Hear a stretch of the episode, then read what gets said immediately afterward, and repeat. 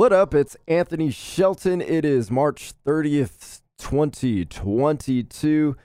So, automatically a slower news day today. We had the news about the PlayStation Plus subscription from Sony, and then after that was pretty much a drop off. But I did find an interesting story. This one was from GameSpot, but it was also part of the interview with Jim Ryan that I mentioned yesterday. I didn't get the chance to link it in the description because I'm using Podbean and I'm using the free version, and the free version doesn't let you use uh, over 500 characters unless you're paying for it. So, whatever. Either way, it was part of the gamesindustry.biz um, interview with Jim Ryan. Uh, the title to that was uh, PlayStation's Jim Ryan, Our Games could suffer if they went straight into PS Plus. So you can find it there. I always like to make sure where I'm getting my info is sourced so that way you can read it for yourself and also come up with your own opinions. So I read that and I think GameSpot highlighted a, a quote from this interview as well that I, I didn't pick up the first time because I was so focused on the PlayStation Plus stuff. But this quote was interesting from Jim Ryan as well, and it goes into the live service stuff. And he says, quote, some of the live service games that are proving very successful these days, and I'm not restricting this comment to console, they're effectively subscription services in themselves. And they're very much tailored to the needs of the gamer who loves whatever game that they spend hours and hours with month after month after month.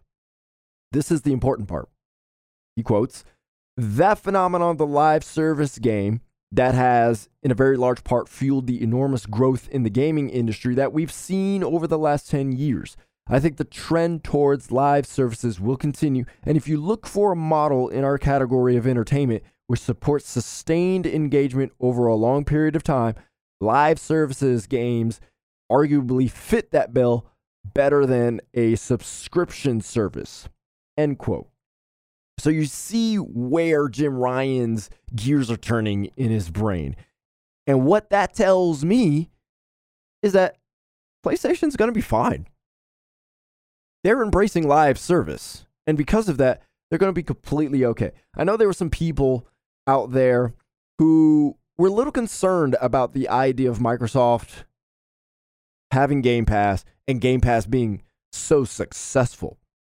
So successful in the sense of wondering is it going to shift video games to a different kind of selling model in the same way that Netflix absolutely shifted how movies were distributed and, in, in a sense, sold to consumers, to us. And that, I, I think there is a legitimate concern about that. I personally, I do like Game Pass. I am okay with subscription services. I do understand that you're paying more for things over time. I 100% get that. And I do not blame anybody who thinks that subscription services are bad, is particularly for that reason. I understand. The way I think about it allows me to justify it in the sense of per month with the amount of games that I get to play, because I do play a variety and quite a few different games, I, I get my bang for the buck per month versus, you know, paying for three or four games per year and I'm spending, you know, 200 plus dollars not to mention not including any you know dlc or you know whatever uh you know tiny tina's wonderlands for example you know the chaotic great version. That's more expensive obviously than the you know the standard version of it and so to me, I get my money's worth per month out of rental services like Gamefly or in this case, Game Pass. So if you don't, I totally get that. But the fact that that is a thing and it could be Game Pass, could be something that shifts the market in such a way that everybody has to get on board in the same way kind of Netflix did yeah, I kind of I kind of get that concern. But with PlayStation embracing live service games now, and they plan on having 10 over the next few years, I think PlayStation is going to be fine. they don't have to worry about the success of Game Pass. All they have to do is be concerned about themselves. And that's what Sony is banking on. PlayStation is the strongest brand with Sony, period. And over the years, the other brands within Sony, whether it's, you know, TVs or phones or, you know, all the other kind of devices and whatnot and other services that they provide, those have struggled. I'm not saying they've all struggled, but they have struggled in comparison to how well PlayStation has done. And Sony has leaned on PlayStation to make up for the loss of those other services where they're just not racking up the same amount of money. And so Sony's looking at PlayStation and going, okay, how do we, as a publicly traded company, continue to keep our shareholders happy, but also continue to make PlayStation even stronger so that in case our other brands are not doing as well. And I don't know how well Sony is doing overall as a as a full company, but even if even if they're in a much better place than they were in the past, they still don't want to go back to that place. They still don't want to be in a position where PlayStation is literally carrying most of the company in that way. But if they had to, they want to make sure PlayStation can withstand something like that so that you know, Sony can stay afloat. I don't think Sony's going down in, you know, any conceivable fashion in in any way. They're doing their thing. They're making money. Let's let's not get it twisted. But there was a time where Sony was struggling a little bit in other departments and PlayStation was carrying quite a bit of load for them. So with them embracing live service, this will allow them to make even more money. Because the reality is, live services is a place where people spend money. It is what it is. Uh, you, you, if you may, if you don't like it, that's cool. The great thing, if you're a Sony person, is that they're not gonna stop making the single player experiences that you like. They're not gonna stop making Horizons. They're not gonna stop making God of Wars. They're probably gonna invest in a different kind of Uncharted. I don't know that for sure, but I would imagine, hey, these things were working. Let's keep them going. If anything, they might come up with some new single player type of IPs. And if you're into the live service kind of stuff, you can have that with something that is PlayStation branded. It's got that PlayStation blood flowing through it, right? Because if you if you look at what PlayStation's been doing for the last God knows how long, they they've been stuck in the traditional model. You make a console, you sell the console, you make great games for the console, people buy the console, and you profit. That that has been and still is the model Sony has used even now with the PlayStation 5. Now they've added a subscription service with PlayStation Plus, and as they've said in the past, they're going to invest in live services and this is how Jim Ryan is thinking about it. But that's not enough for Sony anymore to just have that traditional console cycle release profit stuff. It's it's it's not enough. They're a publicly traded company. They they still might be struggling in different departments. I don't know, but either way, as a publicly traded company, like you got to make more money. So how can we make more money? This is it. It's inevitable, whether you like it or not. This is the new version of PlayStation. And you don't have to engage with it, but they're hoping that you do. And they're hoping that the value that they have in these games entice you to buy within those games. This also goes to show how much the freaking console war does not matter. I don't know why people keep on bringing this up. I don't know, like, what generation of people, like, what generation of kids will finally understand like that you just buy what you buy? What's good is good. I i don't know. I don't know why this console war stuff keeps going but it doesn't matter. Sony isn't worried about what microsoft is doing.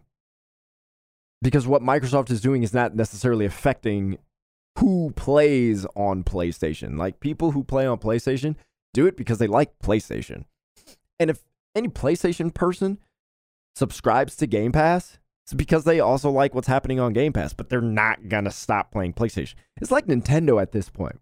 Like PlayStation fans are pretty dang close to the fervor of Nintendo fans. Like Nintendo fans love Nintendo. Like I know I used to be that kind of person growing up. Like you love Nintendo. But guess what? Like Nintendo fans still play other things. It's not just Nintendo. But they love Nintendo and they're not going to leave Nintendo until, you know, maybe they outgrow Nintendo or Nintendo does something that really turns them off. And PlayStation, I think, is at that point. PlayStation fans love PlayStation. Ain't going nowhere. So Sony is not worried about Microsoft. They're worried about themselves. And that's the way it should be. Sony is just like any other console maker and publisher at this point. Live service is unavoidable for the money because the money is there. The money is good. You, there's live service games over the place. Halo Infinite, a mediocre, borderline bad live service game at this point. And I, I love Halo. I love Halo. But I stopped playing it because there's just not enough going on. And guess what? People still spend money on that game, despite its live service mediocrity. Like, I think the gameplay is fine. I think the campaign is great. It's got some stuff to change in the multiplayer. The live service is not great. And people are still spending money. That's how good live service is. If if PlayStation could provide even a mediocre live service that somehow the game feels great, it's going to work. They're going to make money, more money than they did before. But that's ultimately the concern. 10 live service games within a few years we don't even know how good they're going to be. All we know is that they got Destiny now. Like they got Bungie, they have Destiny, 10 games in a few years, and they specifically focused on Bungie because Bungie has had whatever form of successful live service. So they're tapping into them to make sure that their live services are going to go well. My concern about these live services. Even though I think Sony's going to be okay, my concern about these live services is number one, 10 live services in a few years. I don't even think half are going to do well. Like, that's not to be bad on PlayStation. Like, I'm not trying to dog them. I'm just saying the reality of developing games and creating a live service that is compelling to people is very, very difficult. Amazon has mostly failed with any live service, anything. 343 has not done well with their live service. Rainbow Six Siege did not fare well at first. So, live services is very difficult. Apex Legends, a strong live service battle royale, has had fumbles and struggles along the way. And that's arguably one of the better ones. It's hard to do live service. It is so difficult. And Sony's going to have 10 of them with Bungie kind of coaching them. Like, what is that going to look like? Because if you look at what Bungie is doing with Destiny, th- I don't even think they have a good business model for live service. Like, the content, content is fine. They have consistent content. Like, there's plenty of reason to keep playing the game to keep spending in the game, like they have options, but they're to me they're not very compelling. Like think of, think about it this way: Bungie has four different business models involved with Destiny. They have the expansion model, which you can see as an example of like Beyond Light or the Witch Queen. They have the DLC models with dungeons that are added a little bit later. Then you got the free to play model, which with the Eververse, which is basically, if you don't know what that is, that's a store where you can buy cosmetics. And then they have a battle pass model with the seasons and a free battle pass and a paid battle pass. That's four models in one game. Are the rest of the games that these 10 games Sony is going to put out, are those going to have Bungie's kind of four model system? Because that's working with Bungie. You can only coach up in ways that you know what works.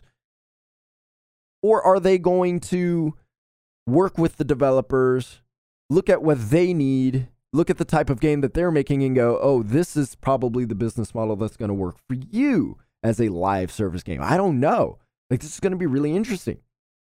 If they're investing, if Sony's investing in 10 live service games, I just, I don't, I don't think even half of those are going to make it. I don't. And and maybe that's what Sony is banking on. Maybe they just want these games alive long enough to where they can get some money, recoup expenses of making and maintaining the game, and you know, profit from there. I, I I don't know. Ten live service games in a few years is a lot, and while I think overall PlayStation will be fine, I do wonder like what in the world is going to happen to these live services. Sony's not out of the woods, obviously, but I do think they'll be fine because some live, two live service games is going to be a boon for Sony. It's going to be a boon for PlayStation. Like if they could get two down, that'd be great. I think they'll at least have four successful ones, and I know they're going to be in different genres and you know different way, different methods, different models. Something's going to work. At least two. I think. I think up to four will work, but we'll see. I don't know. What do you What do you think? Do you think Do you think PlayStation will be fine? Do you think Game Pass is actually more ominous over Sony and what they're doing, or you know how How do you feel about them having ten lives service games in a few years, and and how all of this will affect that? Go ahead, hit me up on Twitter at I am a Shelton. Would love to hear your thoughts about it as well and we'll see. It's Friday. I I got to stay at work a little bit longer, so I I hope I'll be able to record something. Oh no, tomorrow's Thursday. Never mind. I have to record a different podcast. So I, yes, I will not be recording something for Thursday, but I will be back Friday. So I got two days to have some news to talk about. So I'll talk to you later.